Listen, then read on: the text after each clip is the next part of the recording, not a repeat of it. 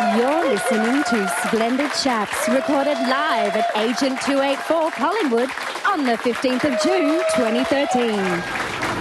It's time for Splendid Chaps, the podcast that's decadent, degenerate, and rotten to the core. Please welcome your hosts, Splendid Chaps, both of them, Ben McKenzie and John Richards.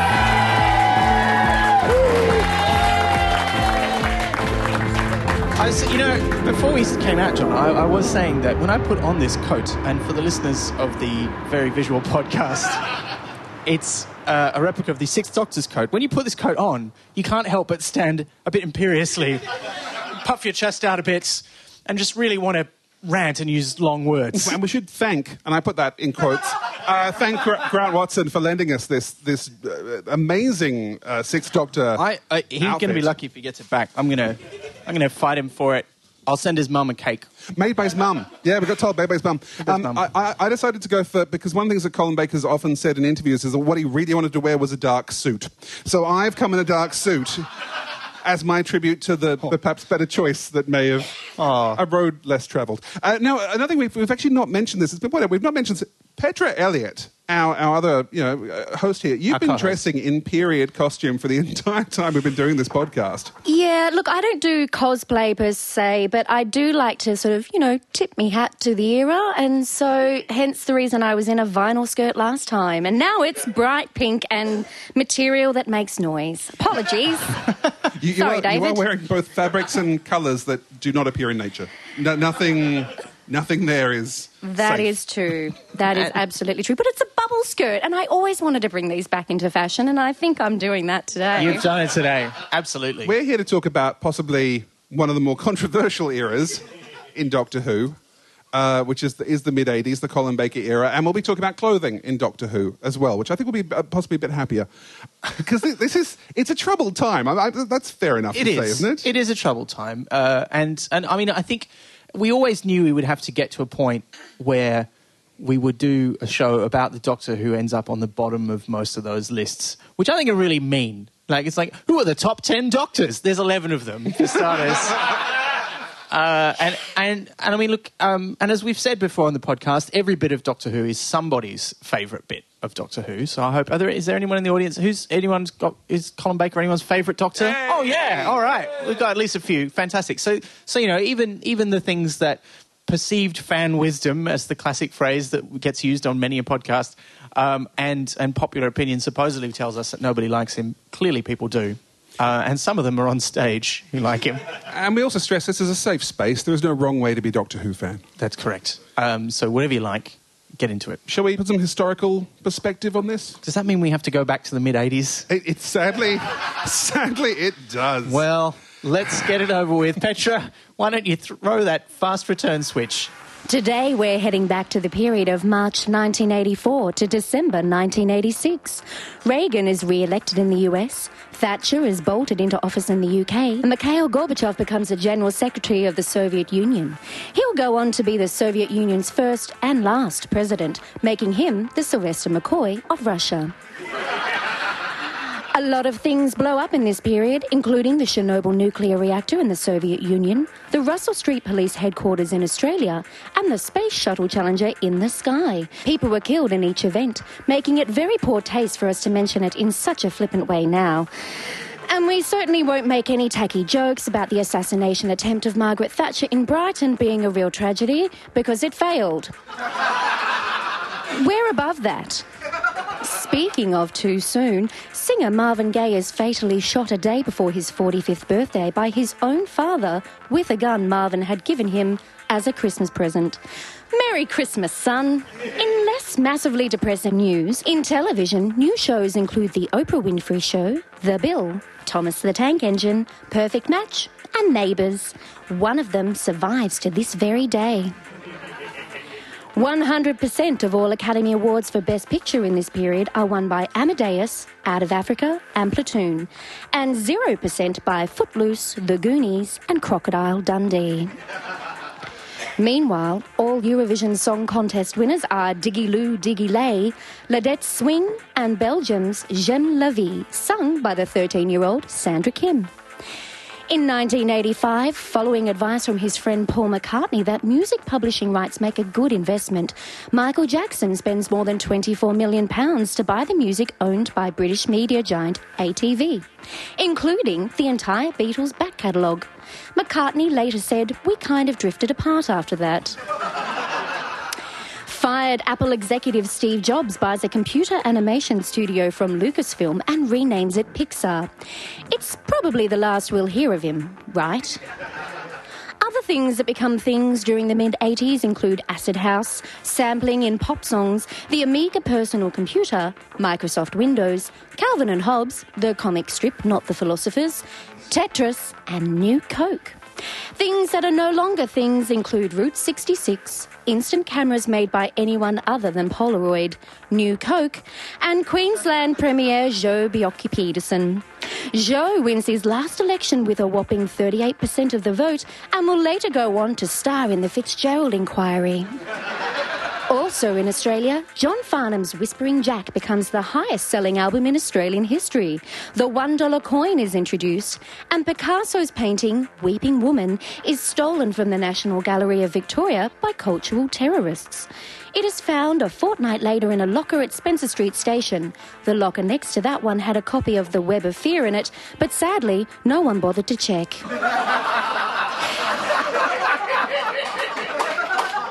Oh, and Doctor Who gets cancelled or rested, depending on who you ask.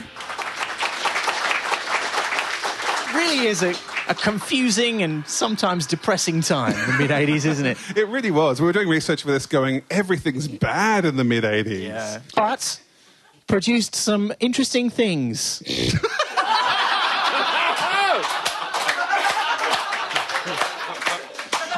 I, I, I don't know whether to ask you on Q&A, quite frankly, with that laser insight. But why don't we also invite some guests onto I stage think to we help should. us discuss this we theory? need them at this point. Our first splendid chap is an award winning fantasy and crime writer who published her first novel, Splashdance Silver, at the age of 20. Her other work includes the Creature Court trilogy, the collection Love and Romanpunk, and the novella Siren Beat, as well as an essay about Trial of a Time Lord for the anthology Chicks Unravel Time. She's also one of the voices of crunchy feminist sci fi podcast Galactic Suburbia and international all woman Doctor Who podcast Verity.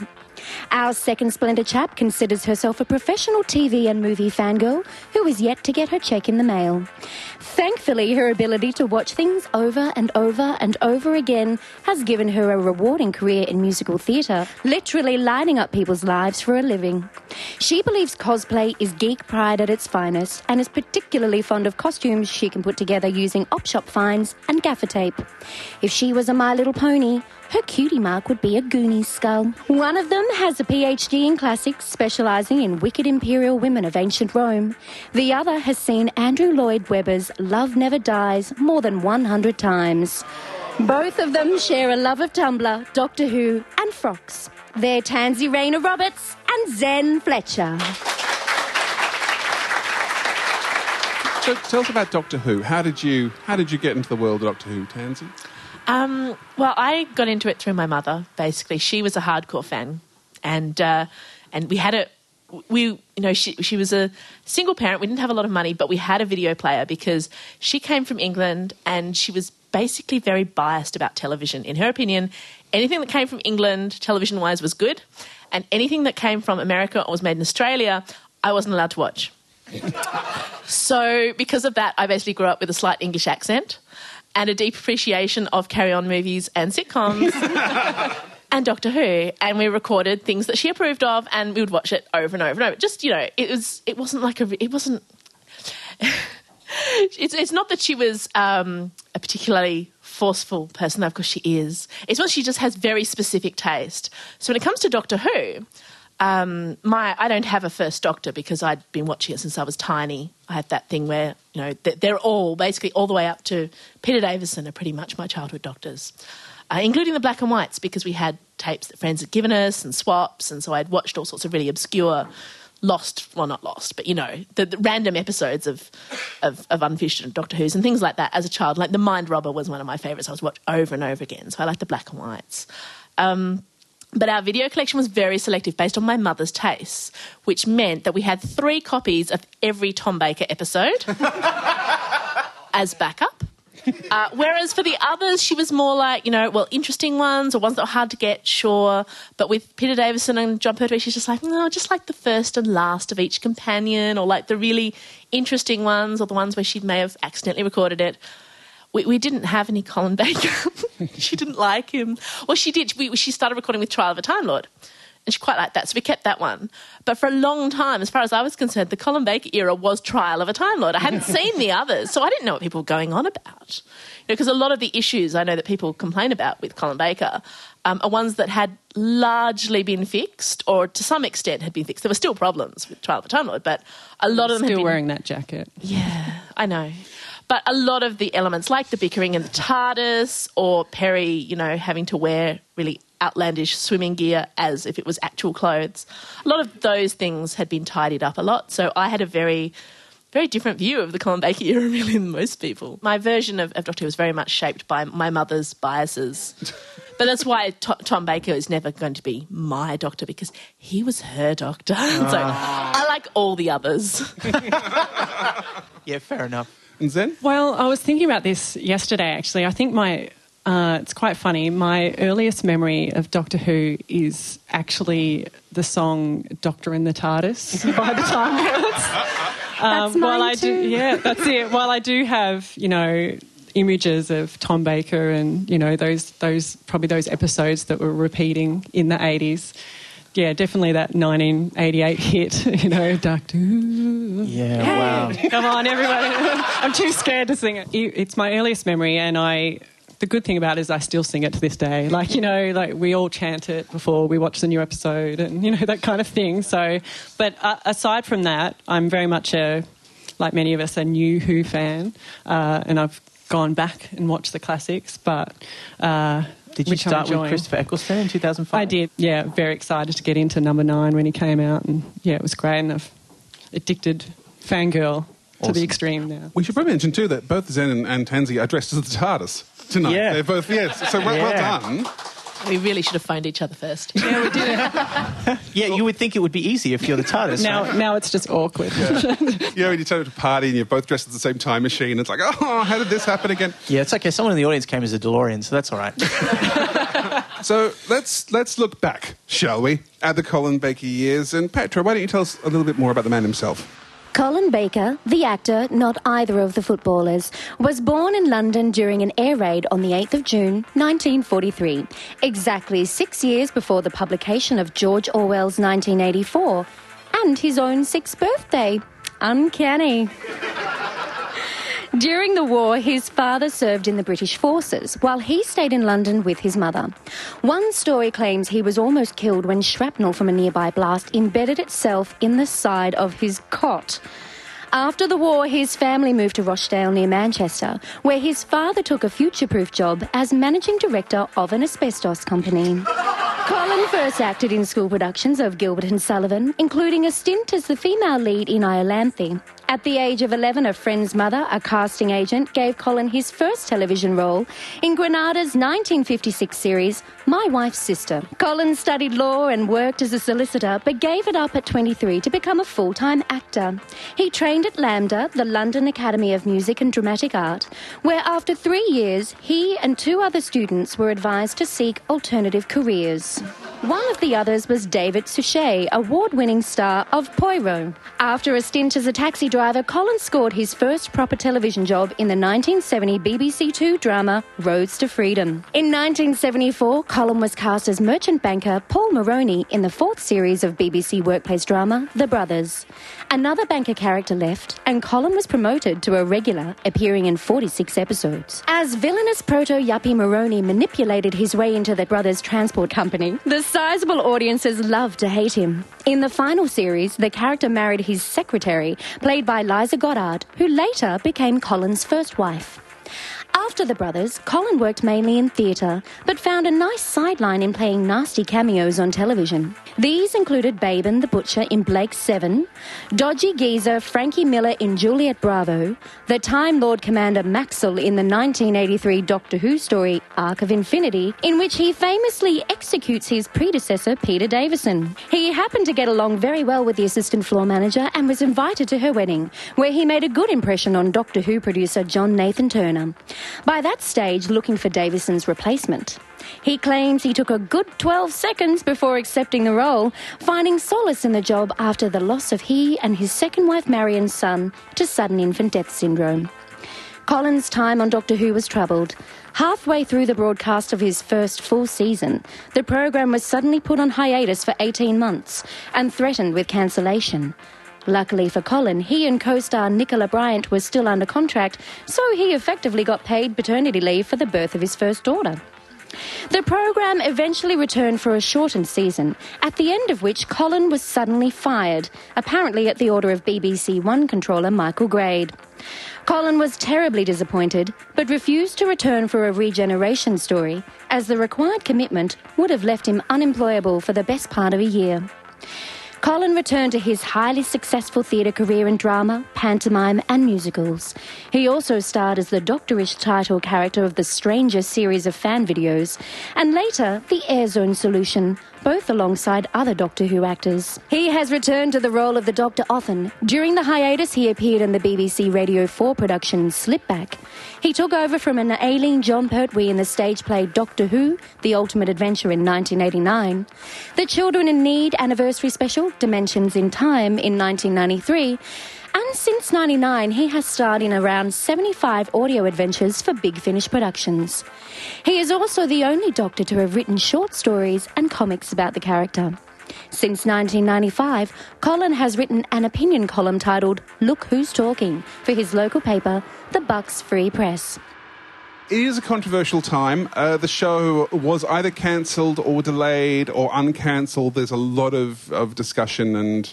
Before and we get to that, on though, but because none of that had really started when Colin Baker first appeared in the role. Because that's true, actually. But we, we think of it now, don't we? All sort of jumbled up together. Yeah, because you know he shows up at the end of Peter Davison's last season with a whole story of his own, which is arguably his worst one, It's unfortunately. arguably the worst one. Yeah, it's pretty bad, and it and it look, it's an interesting decision um, to have a doctor who, when he first shows up, is basically mad, and not not in an endearing sort of eccentric way, but in a sort of violent mood swings, attacking his own companion kind of way. It's, it's really alarming. Well, that's the, the crazy part, you know, every other, most other doctors, you know, have a cup of tea and they're fine after they've regen- regenerated, and he's like, goes crazy mad and, And tries to strangle Peri. Yeah. It's just, Oh, I calm can't. down. I can't watch that scene. John, John Nathan Turner said that what he wanted, he didn't want to leave the show at the end of a season saying you're going to have nine months to find out whether or not you like this guy. He wanted to, to give him a story at the end, but he seems to have gone out his way to make you not like the guy. Yeah.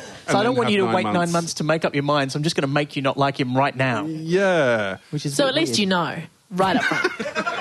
Yeah. But but it's.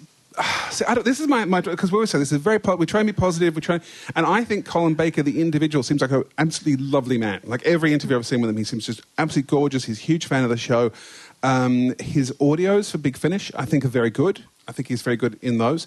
Um, but I'm not sure, for me, that he ever worked as the Doctor. And one of the extras on one of the DVDs, a couple of people sort of say, I think, I think Colin was almost too big for television. Television couldn't quite capture him. And it sounds like he possibly was a stage actor rather than. That's certainly where he spent most of his time and still does as, a, as an actor, is on the stage. I mean, I, I just have a slightly different opinion. I think he's, he's good, but he takes a while to get into it. And the problem is that they give him this start, then there's nine months of nothing, and then he almost has to have that start again as he gets into the new production schedule and the writers get used to writing his doctor and figuring out what to do with him. And he's very consistently written. Like the Doctor and Peri are very similar in those first few stories, I think. There's that same kind of bickering. And then it kind of settles down a bit towards the end of that full season. And then there's this big gap again when you've got to start again from nowhere.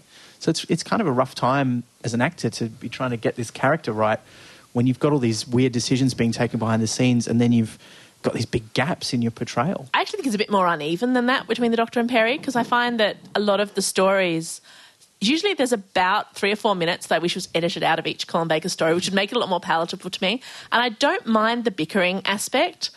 When the doctor is quite aggressive and insulting to her and she gives it back to him, it actually is quite entertaining. There are some stories where that is, you know, it's obvious that they're, they're both insulting each other and they're quite comfortable with that, and that's fine. The trouble is, there are quite a few in which he is quite appalling to her. And then the, her lines as scripted and the way it's performed, she is very cowed and upset and confused. And that's really distressing to watch. It actually feels quite abusive. And when I think as a character, he works best when he's being loud and bombastic and somebody is actually um, is, is reflecting that back. And there are some in which Peri is great at that. And there are some stories in which she's great at that for most of the story. It's just that unfortunately, the two or three really uncomfortable minutes are often right at the beginning of the story. Yeah. And that it, it they feel like unforgivable moments. And so, yeah, I mean, I love the idea of a darker villainous Doctor Who. I think some of their ideas were really interesting. I also think a lot of the scriptwriters kind of left them let them down in that era. There are some really uncomfortable scripting choices, like the fact that it's it's not even that he tries to strangle Peri when he's first regenerated, which would be fine. Except he doesn't apologise for it. He then spends the next several episodes blaming her and being horrible to her after that. Mm. If it had been like one thing that was a, and then there was some sort of redemption, but the whole of the twin dilemma is basically him being horrible and her having to put up with it, mm. and us not really understanding why. Colin Baker did say that his plan was that he wanted the Sixth Doctor to have a secret that would be revealed, and Oh, they'd des- never do that in Doctor Who. and, and he described him as being like a, a Mr. Darcy sort of character that you're meant to think he's an asshole, but then you come round to finding you know him him. But I think you maybe need more raw charisma to. Oh, this is all, I've got. This is awful. I want to say nice things. No, what, what, what a nice uh, I, thing. I'm not here to say nice things about him at all. Apologies to people who are a big fan of, of Colin Baker, but uh, I don't actually have anything against Colin Baker. It's the it's the Sixth Doctor I don't like, and it's that, and it's my number one reason is that relationship between him and Peri. I mean, aside from him being a reason children are scared of clowns, I'm sure. wow. you know uh, uh, it's that uh, what i look i, I see it as a, an abusive relationship that she just she won't leave. I just want her to run away and be friends with someone else. He, he, treats her like the majority of the time it felt like he was treating her like a dog that he just wanted to whack on the nose and say why aren't you staying put when i tell you? I mean a lot of doctors get upset when their companions run off, which they do all the time, which is a good thing. But the way he did it, it was like, yeah, it was like yelling at a, a bad dog, you know. And then she apologises. And then, yeah, she's in that abusive relationship where she's sorry for making him mad, you know, and I, oh, it makes me so uncomfortable and I just don't. And, and then he's pompous and doesn't apologise. And There's that bit ah. at the start of Timelash where, which is one of the episodes actually where Peri gives it back to him a, a lot more than normal, and he says, "Fine, I can just take you back to Earth." And she says, "No, no, no, no, no, no, I don't want to go back." Go, Like, go back to Earth. Why not? Uh, yeah, like it would be better than what eventually happens to you. Um, either version, and um, yeah, so it's really it's kind of weird. It's interesting being in Trial of Time Lord, though. You've got that scene where they, they mention on the DVD it's written to be bickering between mm. the two of them. But the two actors were so fed up with it by that point that they decided to actually play it differently. And it's quite interesting to watch. The two actors are oh, playing it as, as pretend bickering. They're playing it as two old mates who are kind of having a, a pretend go at each other. And it is a much nicer way to approach the scene. And, and for me, Trial of the Time Lord was like the, the only time I saw the Sixth Doctor and Peri for like the first 30 years of my life, 25 years. So, as far as I was concerned, that was the Sixth Doctor and Peri relationship. And I probably read that as well into other stories when I saw them later and didn't really notice as much of the other stuff just because, I mean, I notice it now because it is quite obvious, especially because it's always at the beginning of the stories, like the worst insults and the nastiest behaviour is usually at the beginning. Like Mark of the Rani is actually one of the nicer stories throughout as far as their relationship, except for a couple of minutes at the beginning when they're just, or he's horrible and she's quite sort of conciliatory and it's disturbing. Whereas Vengeance on Varos, which is often regarded as one of the most violent and you know stories uh, and problematic in other ways, is one where they have quite an equal relationship, and he's insulting her and she's insulting him, and neither of them are hurt by it, and there's an equality to the relationship. 'Cause it's quite dangerous with the the doctor and companion vibe, especially the whole male female thing and everything. Where you do have this uncomfortably unequal relationship, especially when the doctor usually has more control about where they're going. He's the designated driver. She's always going to be younger than him. It becomes uncomfortable It does, to yeah. watch. He needs to at least treat her like he respects, or any companion, he needs to treat them with some respect, or we can't like him.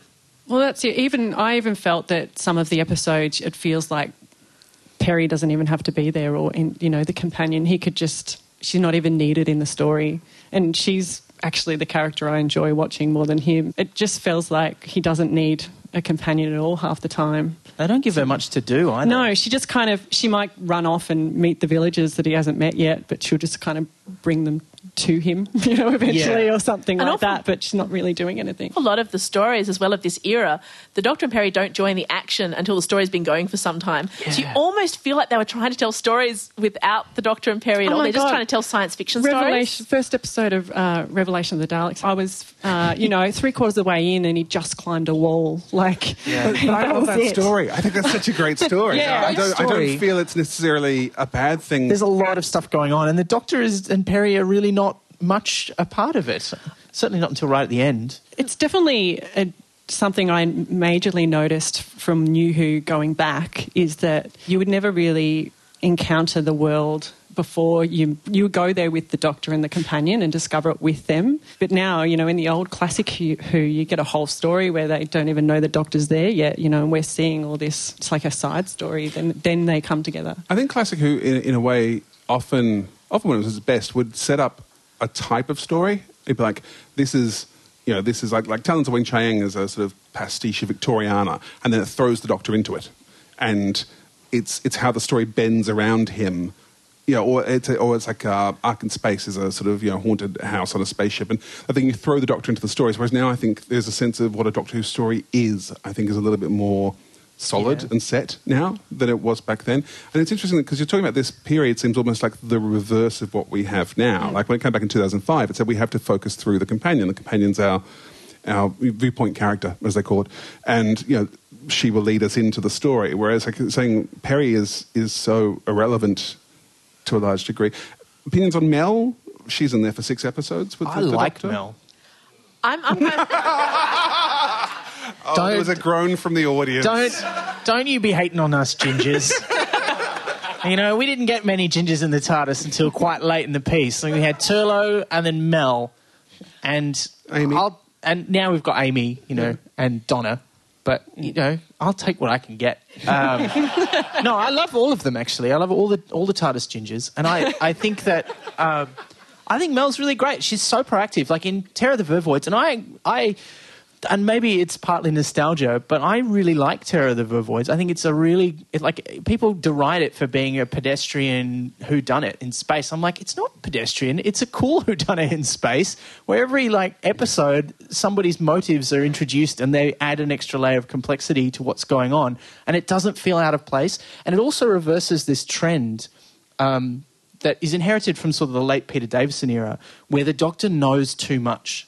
Like I watched The Awakening uh, for the Peter Davison episodes um, last time, and he knows everything in that. It's really dull to watch because every time something happens, he goes, "Oh yeah, it's a Malus." They do this and that, and he just tells you what's going on. He doesn't discover anything, and that happens a lot during that first uh, Colin Baker season as well. But then when you get to Trial of a Time Lord, particularly Mysterious Planet, and then Terror of the Vervoids, he has no idea what's going on. Like in Terror of the Vervoids, he's met the Commodore before, but that's like I think that that's just a clever shortcut to the whole usual "I'm the Doctor and you should trust me" conversation. And he just shortcuts it by going, "No, no, no, I know who this guy is. We've met before." And you're like, "Oh, great, well, we can get on with the story." Well, But- it's nice as well because it gets past the whole thing of, well, I need to lock you up because you're really suspicious. Because the Commodore does, the Commodore knows the Doctor, and he's like, oh, it's you. That means horrible stuff's about to happen. Great. It is lovely. It gets past a lot of things. Because, and I always love it when stories hint at the stories that we missed. Though, as a child, I said I always watched things in the wrong order, so I just assumed the Commodore was a character from a previous story that I just missed. I really like the bit in Timelash where they reveal behind the mirror that there's a portrait of the third Doctor and Jo. I, I find that really exciting, the idea of hinting at another adventure that we, we've never seen. I know a lot of people now said that they assumed that the Time War happened in some old episodes, which is interesting that it was, it was invented to kind of make the show easy to get back into, but clearly you know, it has the same effect. I had that very discussion with my husband when I was going over these episodes again. The trial of the Time Lords comes along, and he's like, "I thought they were all dead." like, and I'm like, "Well, they." Well, not yet, you know. And he's like, "Oh, I thought it happened from the beginning because he hasn't watched any of the classic Who." And of course, retrospectively, Genesis of the Daleks is seen now as well. Obviously, that was the first bit of the Time War. You know, that was the first blow. To, of, of, and so you can retrospectively go back and say, look, there are little bits that could be part of the Time law. Just you just don't know that they're there. Yeah, and if we didn't do that, we wouldn't be fans. I know. Because it's so much that's fun. what we do. It's like you're saying about the, the portrait of um, the Third Doctor and Jo. I'm pretty sure that that was used as one of the missing adventures. So in the 90s, when the novels came in, they actually did sometimes do specific. It's like let's find a really specific gap and actually address that that question. So in fact, it's probably like most of those things has been addressed in at least three different pieces of spin-off Doctor Who media, because yeah. that's how we roll. I think the best Sixth Doctor companion was actually Glitz. I love the stuff in particularly episode 13 of Trial of a Time Lord, where Glitz is the character that the Doctor decides to take into the Matrix, and they run around having stupid, weird, surreal adventures. And because Glitz is the kind of person who's never going to be damaged by the way the Doctor acts, and so the Doctor can be all scornful and boisterous and angry, and Glitz kind of it just rolls off him, and they're a great kind of double act. I think it would be brilliant to have seen them as like a whole season of these, you know, um, kind of slightly roguish Doctor and his companion uh, traveling around. It would mean that you wouldn't have had a regular female character, which, you know, is always something I'm a little bit sus about. But I do like the tradition of male companions. I think it would have been nice, and they would have just been forced to write more interesting female guest cast for a season. I think that wouldn't have hurt them at all. I actually find Glitz quite creepy because when he's first introduced, he's he's very much a murderer and a very nasty type, and then we kind of. I mean, he makes f- the doctor look better. This but, is what I'm saying. But, but, it, but, it's more by episode 13 they're going, oh, that lovable old rogue. You know, you know he's oh, not a lovable um, old rogue. He kills people. I know, but, but the show presents him as, oh, Uncle Glitzy. And, you know, and it's just I don't. I, I find yeah. it quite disturbing. Well, that just shows how awful I think the Sixth Doctor is. It takes a murderous fiend to make him look good. But I, I think the thing about Glitz is that he um, he kind of represents the Sixth Doctor in the uh, the Sixth Doctor era, in that this balance of violence and really quite dark themes with it, weirdly inappropriate comedy, overlit, and that sort of everything being a bit costumey and stagey. And that was sort of the odd thing. I think people notice the violence in the Baker era more because it's it's lit differently and everything everybody's dressed like they're on the stage and there's all the bright colours. And that's just weird when there's also acid baths. You know, whereas if it was lit a bit more like it was proper dark science fiction, like if it was if it all looked a bit more like Blake Seven, it would make sense. But otherwise, you're there going, well, it looks like it's a happy sitcom, but people are dying. I'm uncomfortable with this. Mummy, why is that clown hurting all those people? because he does shoot quite a few people as well. Like, I mean, it's he's, he's bang on for guns in this period. The he, doctor's yeah. always shooting people. It happens quite a bit. But he's quite well, comfortable with them. Surprised. He's always picking them up, and yeah, there's never any question that it's weird to hand the doctor a gun. Yeah, he doesn't period. even question it. Yeah. Again, that's something that the, by the time of trial they've addressed because in Terror of the Vervoids he takes a gun specifically, but he does it as a ploy because he's removed the power pack from it so that when someone else takes it off him and tries to use it to hold him hostage, he's like, oh, yeah, I wouldn't carry a gun, you idiot. Except and he's like, this episode. I've been watching episode. you last season, mate. Uh, you shot Cybermen and Daleks and people. It's terrible. Well, that's the thing. I mean, in Trial of a Time Lord, it's the worst trial ever. They have to fake evidence yeah. of him acting badly when they could have actually just done it as a clip show of appalling things he had done. Yeah. And it would have been fine, but suddenly it's, oh, it's all suspicious because they're faking evidence. It's, it's quite funny in the trial of the Time Lord. That's probably the only time I actually warm to him when everybody's attacking him. It is interesting that they came back. They had a whole series planned. They they threw it away to do the trial concept, which even Colin Baker was saying uh, he didn't know that was a really good idea to kind of make it so obvious. Yeah, yeah. It's. I mean, I went back and watched. Um, uh, there's so many good documentaries about this period, particularly on the Trial of a Time Lord DVDs um, which we have as prizes for later on. When you go back and watch the the press reaction at the time, it's really interesting because when he's first announced, it's such a, it's really sad. Like you know, you're saying before that Colin Baker is such a nice guy, and he really does seem to be a genuinely lovely man who really loved doing the show and and loved that opportunity. And I think partly because he'd been playing these complete bastard characters. He just he relished the idea of being able to play a hero, and yet they made him play the hero in the most unlikable way possible. But even when he got the role, people were saying nice things about him. Um, there was a great headline in one of the tabloids when he was first announced that they used the pun "six appeal," and they, they they described him as sexy because you know the tabloids did that for every doctor, with the possible exception of Sylvester McCoy. And um, I love Sylvester McCoy, but I don't think they would have taken that tack. Uh, but they they described him as tremendously physical with the build of a boxer. Which is not an unreasonable thing to say about Colin Baker, particularly if you watch him at the start. And then, and then there's all this controversy that happens around that time that he's sort of embroiled in as well. Do we want to talk about that? Well, we're, we're actually kind of running out of time to Oh. talk about Baker because we want to talk about costumes and there's there's so much more mm. to get through. It's funny though, isn't it? Because there's there's other periods we, we've kind of run out of time because there's so much to say about the Doctor. This is almost like we're running out of time because there's so much to say about the period. Is there anything that we want to especially add now though about Colin Baker's? Doctor? I like that he likes cats. Yeah, I. And he and that's that's that's Colin Baker. Colin Baker loves cats, and it was his idea to have the badge. And and if you, I didn't notice it before on this rewatch, every time something's going to go wrong, he rubs his little cat badge for luck. Like before he operates the TARDIS, before um, you know he does anything risky, he's like, and he does it quite obviously. Like he's not being surreptitious about it. Um, but I, I really like. I, I don't know why. I, I know there's so many problems with the Doctor in this area and decisions made about him, but I, I think there's still something about him that is essentially doctory that I do really like, particularly during that last season and the end of his first season. I do see the doctor. I do see the doctor in there. I feel, especially like I said, I like him in the in the trials. I I can see the doctor I love in so many other doctors in there, but it, I just it's masked by all these other things I just can't get past, and it's frustrating. So when I do see it, I light up, but it just doesn't last long enough hmm. for me. Each episode, we have a prize both for you, the audience here, and also the audience at home, the virtual listener. They're a real listener. I don't know why I said they were virtual. And to win the virtual door prize, though, virtual listener, all you have to do is go to the blog post on our website, splendidchaps.com, where you'll find this episode that you are currently listening to and leave a comment. Thanks to BBC on DVD, we have the Trial of a Time Lord DVD box set. The best Colin Baker season by far, and the it's worth it just for the extras. The extras are, amazing. on this. They are really good. Last show for the Fifth Doctor, we were giving away a copy of The Visitation Yes. DVD. I think we're doing the books one first, though. we John. also have copies of books to give away. We've been giving away so much stuff. I know. Okay, so thanks crazy. to Penguin Books Australia, we have copies of the Doctor Who Character Encyclopedia with all 11 Doctors. You can cross that out now and correct that with pen. Um, or my favourite book in the whole world This ever. is so good. Where's the Doctor? That's right.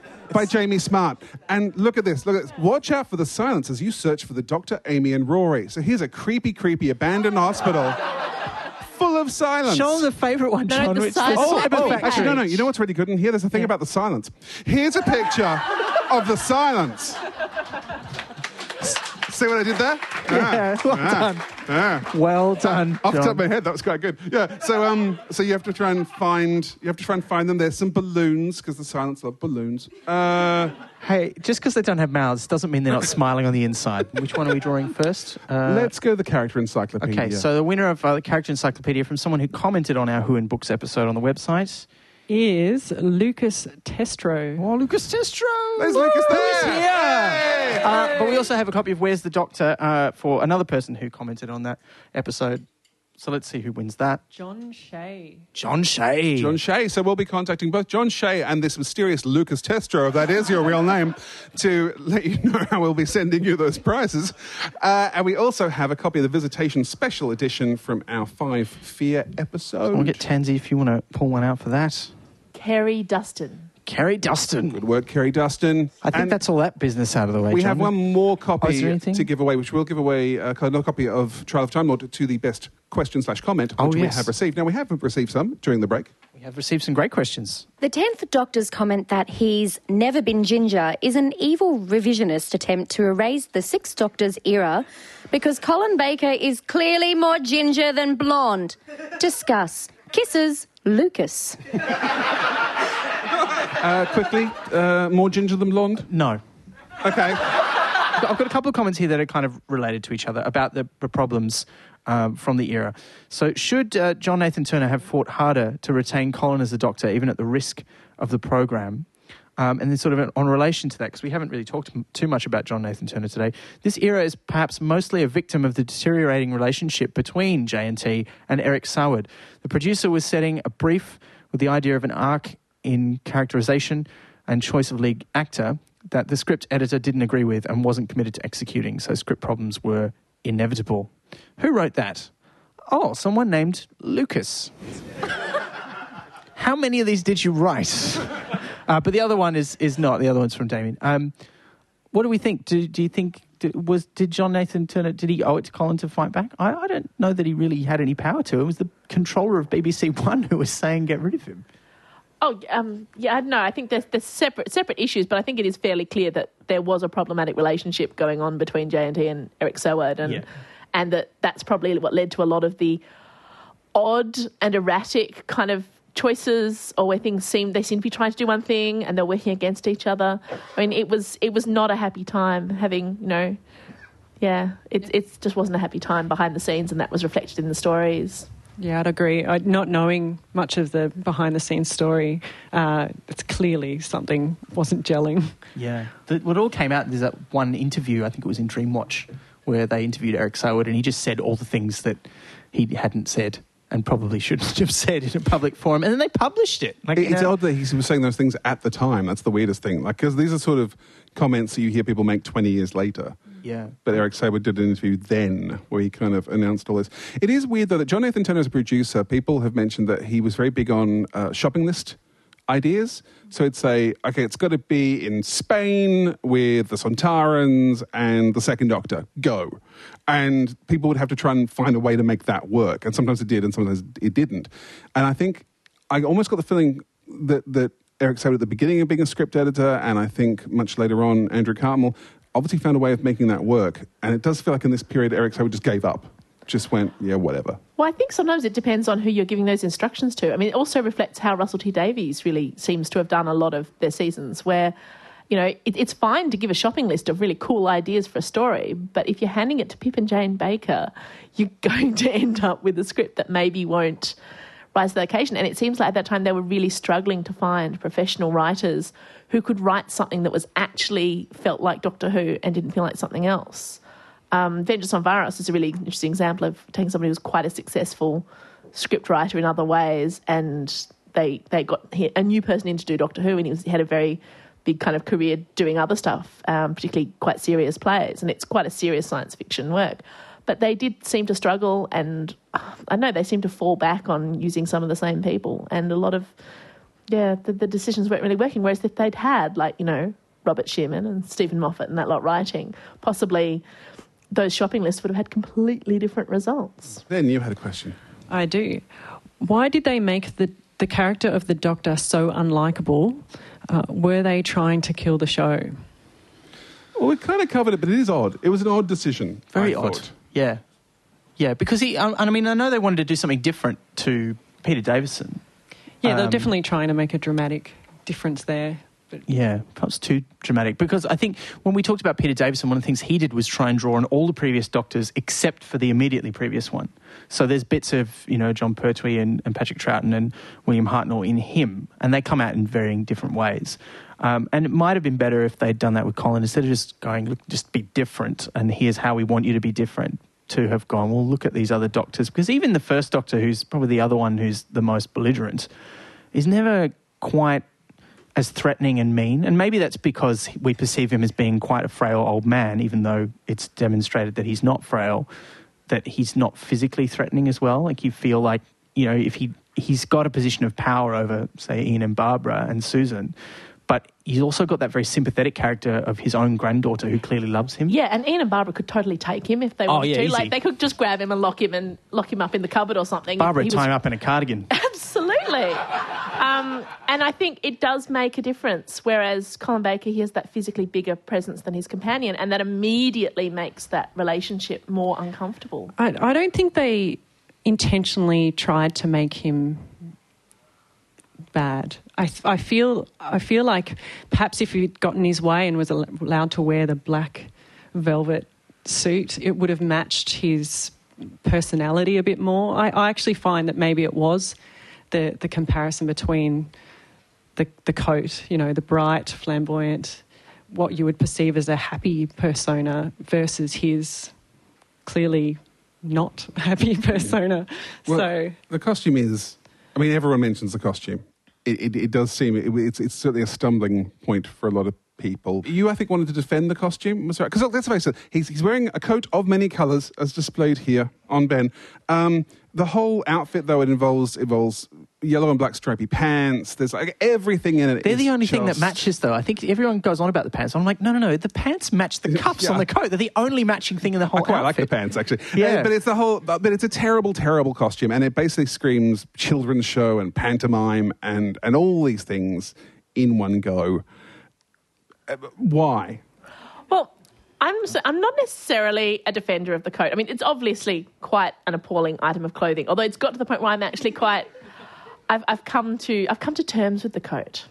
And actually, it was partly because of June Hudson, who was a costume designer mostly in the late Tom Baker era. And she's often one who's been quite outspoken about some of the costuming uh, errors, as she saw them, that happened after her time. Uh, particularly, she designed the Peter Davison outfit, but not the trousers. And so, whenever she was interviewed, she'd always make it very clear that the trousers and the question marks were not her idea, the rest of it was hers.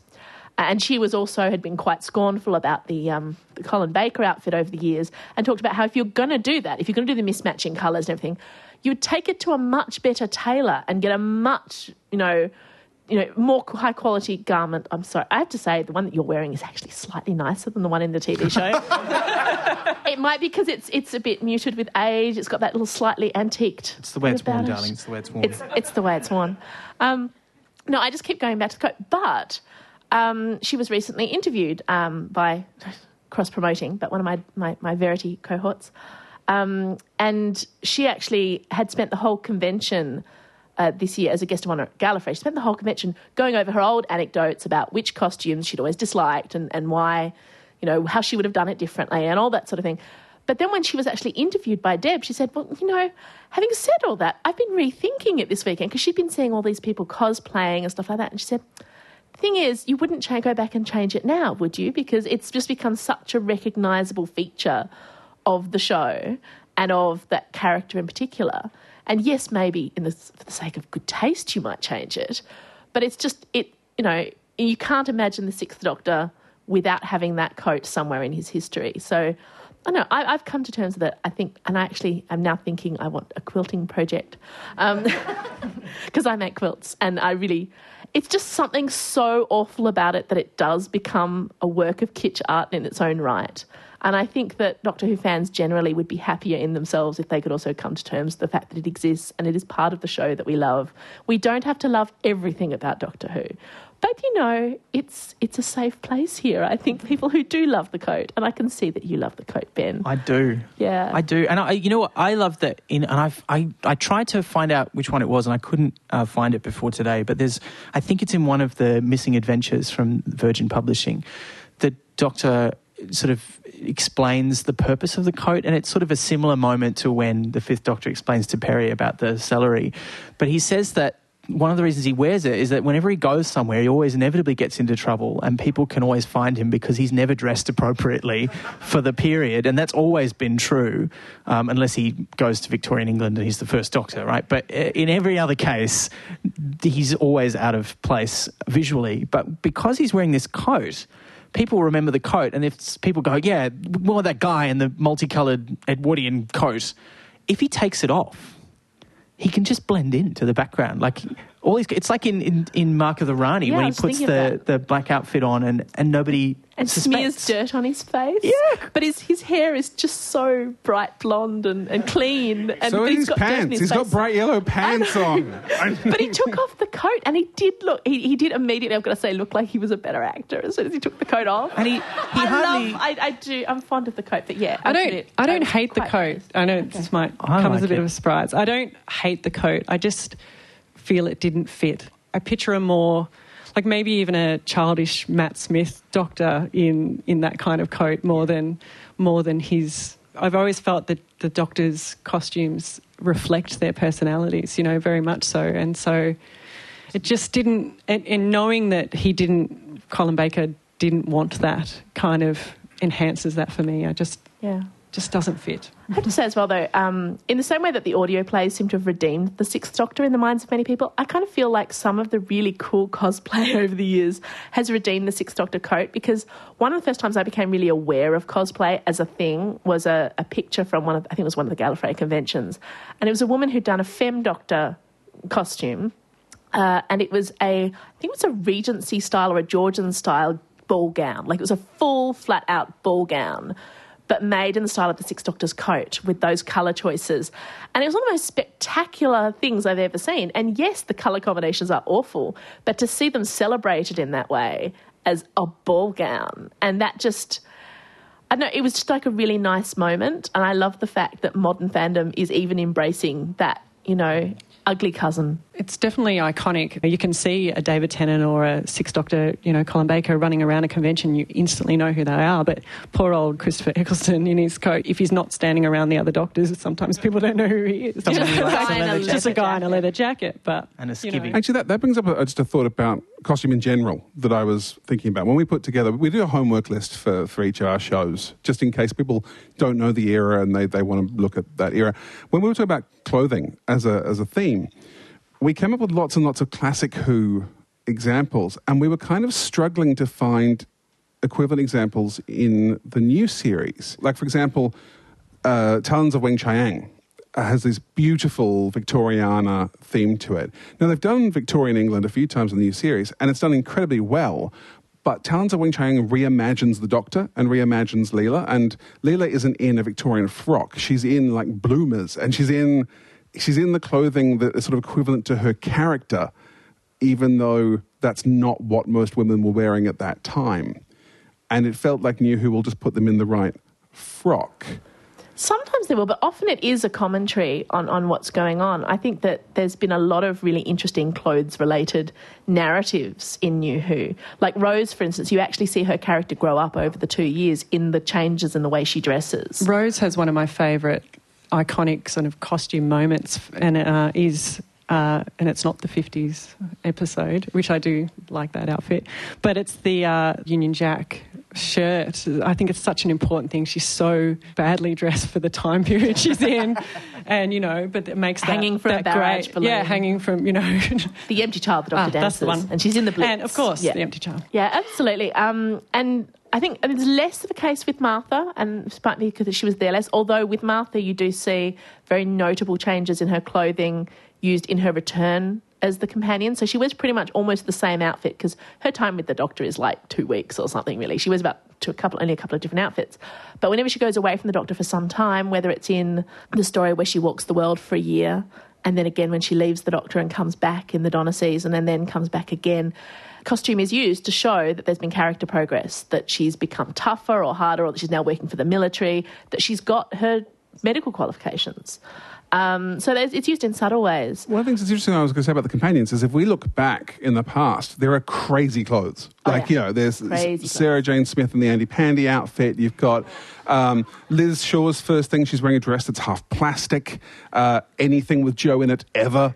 You know, um, there- there's even, even Zoe wears a, like a, a lame um, cat suit a few times. And it was interesting looking now uh, often like Rose is just wearing uh, the jeans at the top. Like it's really normal looking clothes. And Russell T Davies said he wanted the show to date, and yet everything that, that, that they're wearing in the last eight years, may, and maybe I just don't have enough fashion nous to notice this, but to me, it doesn't look any different. And I'm I kind of wondering. too close to it. I think Well, it's also, like do you think we're also more too conservative, just clothing wise? Well, it probably does say something about how we dress today versus how we dressed even in the 70s or you know earlier times. 2005 was a while ago now, and if you look at some of those episodes, they have aged a bit around the edges. Some of Rose's clothes, I think, were very much of the time. Um, I don't know. I mean, I have less of a. I think it's, it is harder to look at the our current or the most recent decade's fashion as opposed to, you know, You know, like when you're in the 80s, you Yeah, don't notice. I think we're only just you getting know, a sense It's only now now we're sort of seeing what the yeah like. the, the 90s fashion we're just Yeah. seeing now. So it's we're too close to the current. But could you like notice. go into a current clothing store and buy stuff that you could put on and you would look pretty much exactly like Rose or Oh Martha? yeah, they basically did have have clothed the companions with stuff, and you've seen people. I think pretty much from every companion. I've, I've seen people have said that they can go buy those clothes in the shops at that time. They're actually whole tumblrs yeah, devoted there's, to. there's whole websites to go Dressing over to yourself that like the specific modern jacket, companions. the purple jacket that Rose wears. And um, or Martha's leather jacket, you know, in that particular look. Um, a bit of Donna stuff. I mean, Jackie. Jackie's a really interesting character because she has that very like she like her track her tracksuits. and her kind of a lot of her sort of she's got that kind of slightly white trash sort of well it's well, chav is the London term isn't it? And and she really kind of you can tell a lot about her character from the way that she dresses. And I think that's one of those people will look back on and say oh that that obviously meant something then. Now we're just seeing the tracksuit. Um, and I've seen people people sometimes cosplay in like little pink tracksuit and stuff and it's adorable. I think there's a lot more subtlety going on now, but I think that's because they're trying to make Doctor Who a bit more serious now. You know, the effects are somewhat quite good now. You know, and you But know other the thing is, I- set I- doesn't fall over anymore. But I, but I think those clothes are like, especially that Jo was wearing. I think those were the height of fashion at the Yeah, time. absolutely. It's just I that mean, we don't have that equivalent insanity in. I, know, I think some of Amy's outfits kind of come close. Like there are a few of those, and maybe it's just because I'm in my mid thirties now, you know. But I look at some of those outfits, it's like, you know, I'm not quite sure why she's paired that with that, but it suits her character, and they do look like her outfits. Know, yes, she wears very short skirts, but it, it matches her character, and they always look like outfits she has assembled for herself. Um, Clara is is one that we sort of talked have talked about quite a bit on Verity because um, it, it's she always wore the little dresses which really suit her, but also the fact that she's always wearing vintage clothes is a really important clue to her character. And of course, in the last, in the name of the Doctor, her costuming. Oh my goodness, the, the cosplayers are going to be kept happy with that for ages because she ends up wearing all these beautiful outfits that sum up different eras of Doctor Who. So she's like the cosplayers, you know, just hero. And so she gets to wear a Gallifreyan outfit and a, a, a little Jo Grant type thing and some 80s clothes and some 80s hair. And How long is it before Yeah. we see like a group of cosplayers at a convention as all the different Claras? Oh, really, really I think that would soon, I hope, because there's already been some astounding fan art looking at all the different costumes and detailing how amazing they are. yeah, I can't wait what till the next say few conventions. I think it's going to be great. There was one theory about Clara um, uh, during the whole "Who is Clara" period, which I thought was fascinating. Some people were saying maybe she was from the '90s because she actually dressed like that. And I thought that was actually a really interesting idea that there could, in theory, be a reveal that in fact she'd been obviously from another era the whole time that we hadn't noticed. See, I never thought of her as wearing particularly 90s clothes, but I guess 90s is vintage now. That's scary. But she always had those slightly old fashioned outfits. But it also, I, I had heard, heard the actress talk about how they were deliberately choosing like jewellery pieces and things that she was the sort of character who might pick things up in an antique shop and she would not know why because she was called to other time periods. Yeah, they were definitely using the costume in a way to add mystery to her character, and I think they did that mm. really well. And in the Asylum of the Daleks one, she's wearing, like, the fact that she's wearing a cute little red dress, And everyone's like, oh, yeah, she's wearing a cute little red dress to appeal to the dads, or whatever the current fra- equivalent phrase is, you know, to a- appeal to the blokes. Um, but actually, the fact that she's wearing a deeply inappropriate little red dress is a key important reveal to her, her character and her role in that episode. But I love the fact she has a utility belt with her little red dress with an, with an egg whisk in it.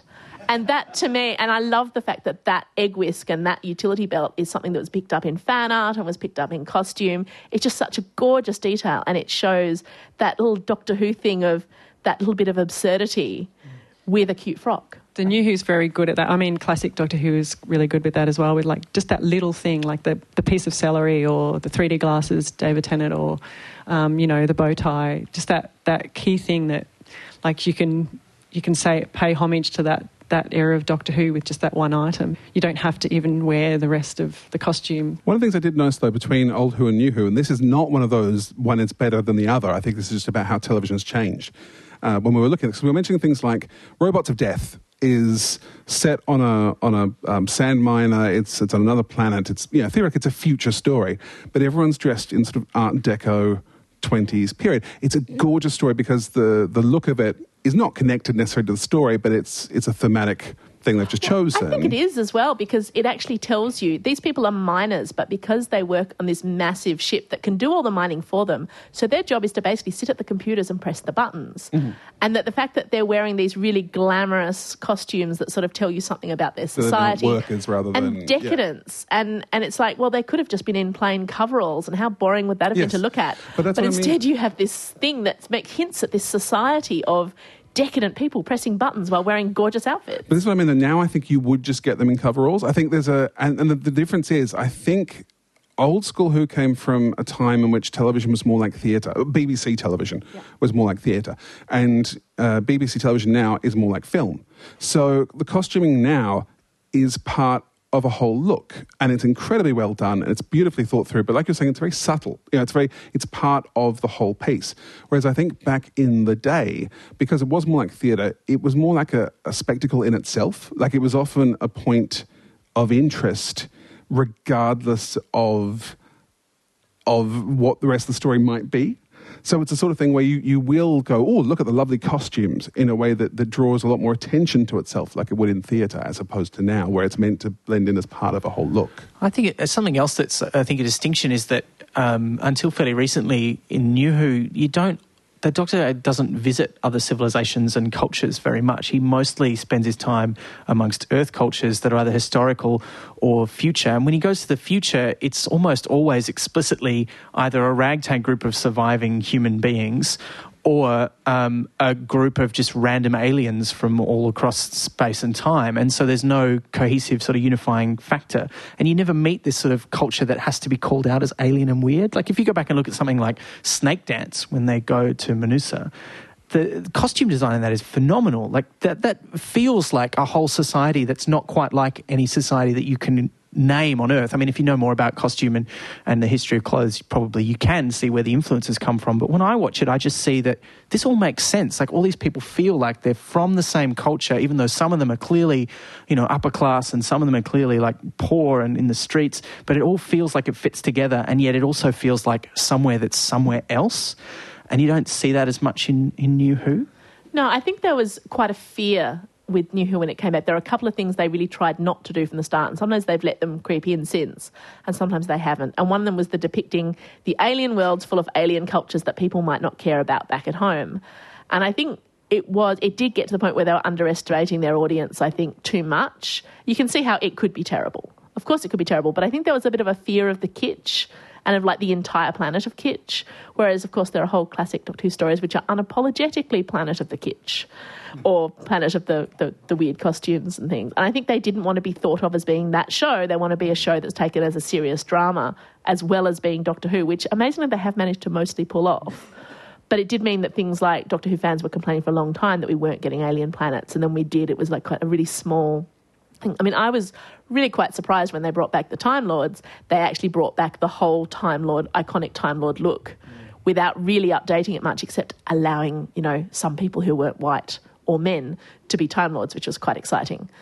Um, but you know that, that they actually kept that look because that's so associated with the quite cheaply made late 80s show even though it was introduced earlier i think it had come to be associated with that sort of slightly cheesy version of the show that a lot of people were worried that it might be when it came back and that you know that they might have to be embarrassed about doctor who. And even though it's massively popular now there's still a little bit of caution. I do, I do feel the show is it's both uh, more professional and safer, perhaps in costuming now, and I think in in the original days you get much more desperate attempts. Usually when the budget is running out as well. So and sometimes it succeeds. Like I think the the, the dentistry costumes on everyone in Revelation of the Daleks works brilliantly. I think that that's that's an excellent because they feel choice. clinical and cold and detached, Yes, which and is what they're feels like supposed to feel fun. like.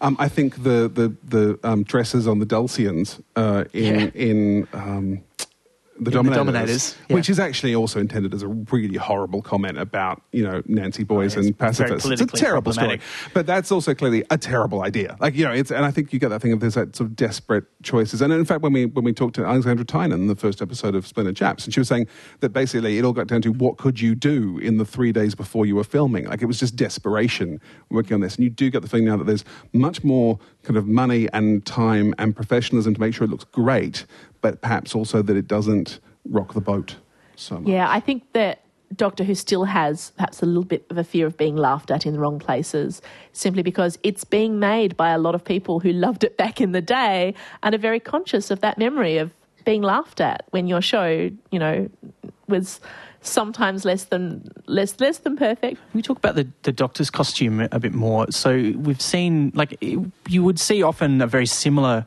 costume for most of the, the classic doctors, with the notable exception of Jon Pertwee, who would wear something different every week, basically, um, something different and fabulous every week. Let's let's uh, let's put that on the table. But they all had a look. They like, all had a look, yeah. Um, and now you've got I mean, Eccleston obviously was hardly around long enough to, to do much with his look. Like he wore a few different coloured skivvies. It's very practical. I think it's like you were talking about with them being a bit scared to to branch out and do aliens. You know, they just wanted to play it safe a little bit in that first season, not scare everybody, get some new fans in. And, and it's funny too that the idea of the Doctor wearing a black leather jacket and a top was seen is seen as playing it safe because actually that's like that's what the costume that Paul McGann wanted to wear as the Eighth Doctor, and everyone was like, "No, that's too out there because the Doctor has to wear old-fashionedy clothes, and he has to have he has to have actual hair. So you shaved your head, and that was very naughty of you. So we're going to put a curly wig on you because the people have expectations of the Doctor, and so bringing the Doctor back was actually as, as the leather-clad, you know, not quite skinhead, but you know, the short hair and the, the tough. That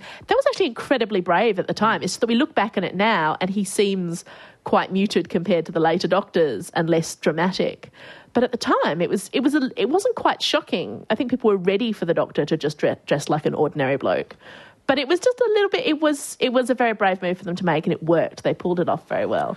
Do you think? I mean, people talk about the classic Doctor's costumes as having. It's one of the things that kind of grounds you that the character is the same person across the different incarnations because there's um, I think it's on more than 30 years in the TARDIS the costume designer is talking about how even though they're very different outfits they're all essentially sort of Edwardian in some way like the long coats and cravats and waistcoats and some variation on that sort of design. And even though Jon Pertwee's outfits are, are quite fashionable in their way for an old fashioned gent in the 70s, um, there's still that sort of air of an upper class gentleman, which has got its own problems, of course.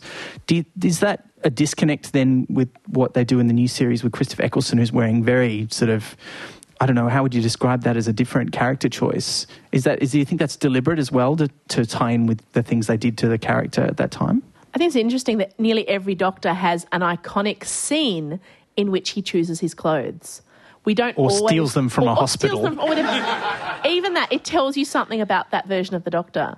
Um, and with the Fourth Doctor, we had like the bit of pantomime going in and out with the little chroma keys. He's suddenly dressed as a clown or he's dressed as a Viking, and he could have been in any of those costumes for seven years. You should have stuck with the Viking. Um, he could not have been dressed as the Viking. King of Hearts for seven years. I, you know, I, I, watched The Twin Dilemma for the first time in quite a while recently, uh, which is quite an appalling story. But it has some fascinating fashion choices in the story that are plot relevant, and and to see the Doctor actually choosing the coat as if it's a good idea um, is is is quite an interesting thing to, to, to watch. There's also a scene in which Peri hides um, like the clip of the gun, the, the, weapon that she's trying to hide from the, the bad guys coming to the TARDIS with her. She hides it in the wardrobe room. Later, that guy wakes up from where he's been knocked unconscious, goes into the wardrobe room, chooses the most fabulous sparkly silver jacket, and it just happens to be that's the outfit that Peri has put the thing in the pocket of. And it's done as if just without any irony at all. And you just watch it and say, that is not a thing that happened on television. just, um, the Fifth Doctor, it's really interesting. The TARDIS actually lays out the clothes for the Fifth Doctor. She's actually making, like, she's making an intervention at this point. I think she's just sick of the scarf. So, like, the door swings seductively open and there is the outfit hanging there waiting for him and you know he's he's taken into the room and he he chooses it and so sometimes they they pretend and they play and they go, oh, maybe this one will have the scarf again. No, he's never going to wear the scarf again. It's never going to happen. Now, we could clearly talk about costume forever, but we are out of time. Will you please thank our guests, Zen Fletcher and Tansy Rayner Roberts?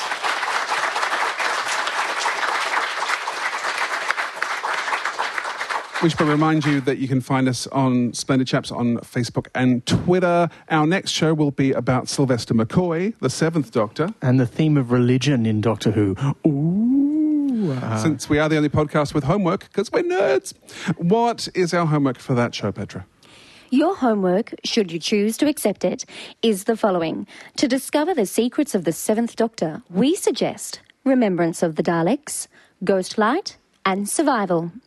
If you prefer to listen, we recommend the audio adventures Colditz, A Thousand Tiny Wings, Magic Mousetrap, Live 34, and Bang Bang a Boom. And for the theme of religion, we have The Daemons, The Face of Evil, Planet of Fire, The Curse of Fenric, and The Impossible Planet. Bang Bang Boom is actually about uh, the Eurovision Song It Contest. isn't totally it? is. Yep. It's yep. really good. And Graham Garden's in it. Oh, yeah. It's 1985. Doctor Who has been put on hiatus.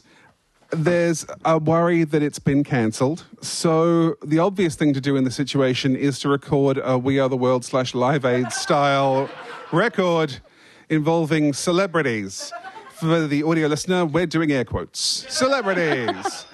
Uh, it was written and produced by Ian Levine. Now, Ian Levine's quite well known in fandom. He's, in fact, infamous, might say, in fandom, but also actually quite a well known. He made, made his fortune in music. Too Many Men, Too Little Time by Miguel Brown and High Energy by Evelyn Thomas, both huge hits in the dance scene across the world. Uh, he produced the first Take That album, Take That and Party. Uh, this track has Hans Zimmer playing keyboards. Probably doesn't mention it when collecting his Academy Awards, of which he now has three. there's a list of, of the people who performed on the original. Uh, it's really everyone from a couple of members of Matt Bianco to a couple of members of Tight Fit. Uh, there's also It's every pop star you've never heard of. there's someone from Hot Gossip. There's someone from Bucks Fizz. Uh, there's there's someone from Ultravox. For some reason, not Ure, obviously. Um, what I really like too, I read somewhere that Black Lace were meant to perform on it, but their train was cancelled from Bradford. and, and possibly the finest sentence you'll ever read. Gary Glitter had dislocated his shoulder. Uh, a lot of people in the audience just thought, good. Yeah. So, you know, it could have been worse. It did get released, it didn't chart. If you had it on 7 inch vinyl, it would look like that. What? you didn't tell me you had one of those. I didn't know I had it. I found it at home today. I have no memory of having bought this ever. the money from it went to cancer relief. And again, money we should be putting in air quotes. So, Doctor in Distress. They called themselves, we should say, the group, the group who assembled to sing it called themselves Who Cares? Which is one of those titles where you just know it's going to get used in the reviews.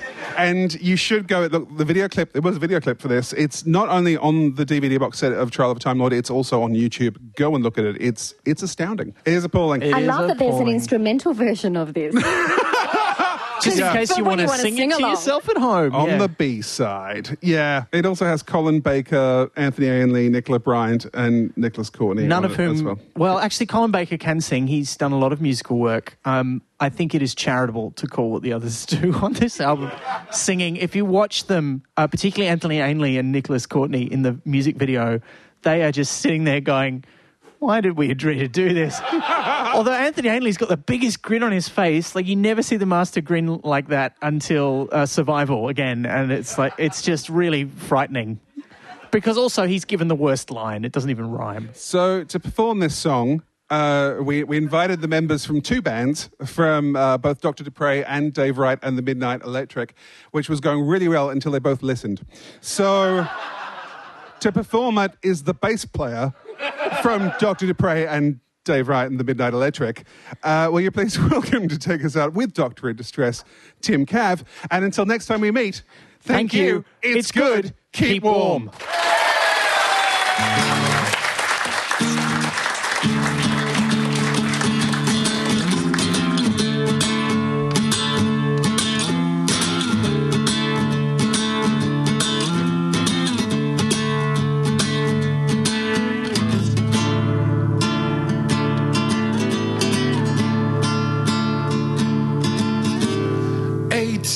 Months is too long to wait. Bring back the doctor, don't hesitate. It was a cold, wet night in November, 50 years ago. Police box in a junkyard, we didn't know which way it would go.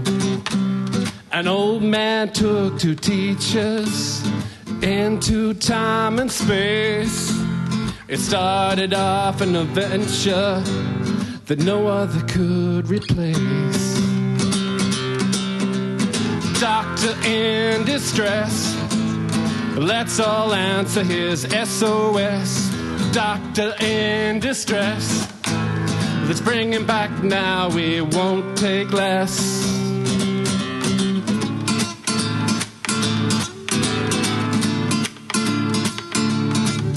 There were evil metal creatures who tried to exterminate.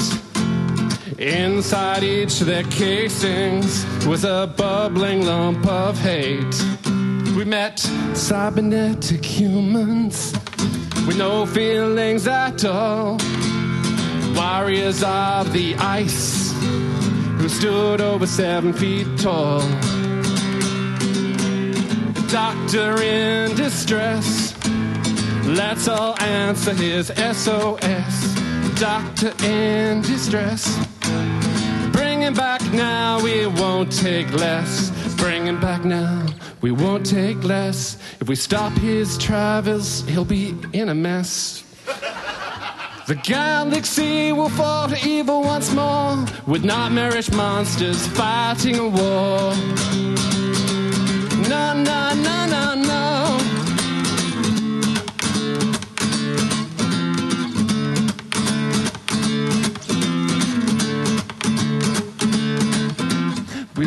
to accept 11 doctors with companions at his side. When they were faced with danger, they didn't run, they didn't hide. There was the brigadier and the master, the canine computer. Each screaming girl just hoped that Yeti wouldn't shoot her. Doctor in distress. Let's all answer his SOS. Doctor in distress. Let's bring him back now, we won't take less. Doctor in distress. Let's all answer his SOS. Doctor in distress. Let's bring him back now, we won't take less.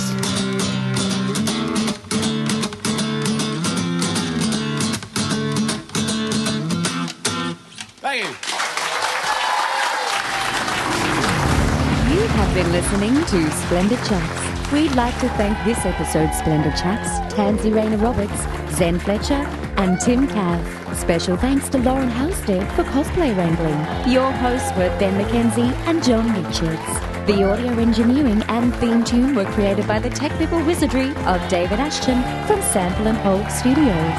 You can find us at splendidchaps.com and as Splendid Chaps on Facebook and Twitter. I'm Petra Elliott. Until next time, thank you. It's good. Keep on. Just for the record, John never called me again.